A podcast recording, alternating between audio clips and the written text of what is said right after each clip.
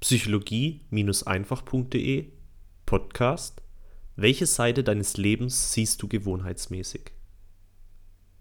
Wir kennen den Spruch nur zu gut. Alles hat zwei Seiten der Medaille.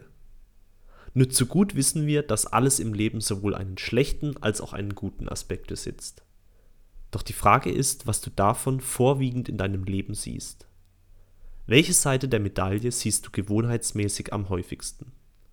Siehst du die gute oder die schlechte Seite? Ich kann mich noch sehr gut an die Zeit erinnern, an der ich allzu oft die schlechte Seite der Medaille gesehen hatte. Ich hatte viele Sorgen und Ängste. Alles schien trist und öde und ich fühlte mich dadurch sehr kraftlos. Beim Basketballspielen hatte ich zum Beispiel Angst, mich zu verletzen, anstatt mich auf das Spielen zu konzentrieren. Ich zerbrach mir unendlich viele Gedanken darüber, wie ich es vermeiden könnte, einen Fehler zu machen und war deswegen mental so beschäftigt, dass ich mich nicht fragen konnte, wie ich mehr Punkte machen könnte. Oder ich fokussierte mich darauf, was alles in meinem Leben fehlte, und ich sah nicht all die zahlreichen Geschenke, die ich bereits besaß. Wenn ich eine Idee für ein neues Projekt hatte, lauteten die ersten Gedanken in meinem Kopf Du hast doch kein Geld dafür. Das schaffst du doch sowieso nicht. Das wird niemals funktionieren. Ich beschäftigte mich also immer nur damit, was schlecht in meinem Leben laufen konnte, anstatt mich damit zu beschäftigen, was gut laufen konnte. Und dann stellte ich zu meinem Erstaunen fest, dass diese Denkweise von mir eine reine Angewohnheit war. Diese Denkweise gehört nicht zu mir. Sie gehörte nicht zu meiner Essenz. Und das bedeutete, dass ich mir diese Denkweise genauso wieder abgewöhnen könnte. Ich hatte damals also die Möglichkeit entdeckt, mir eine neue, positivere Denkweise anzutrainieren, die mich gewohnheitsmäßig auf das Positive fokussieren lassen würde.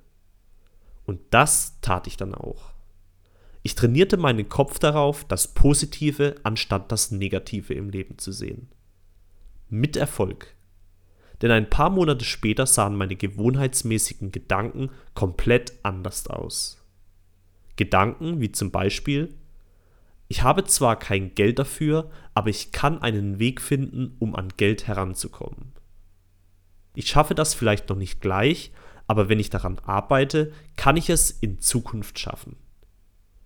Das funktioniert vielleicht tatsächlich nicht, aber es ist einen Versuch wert.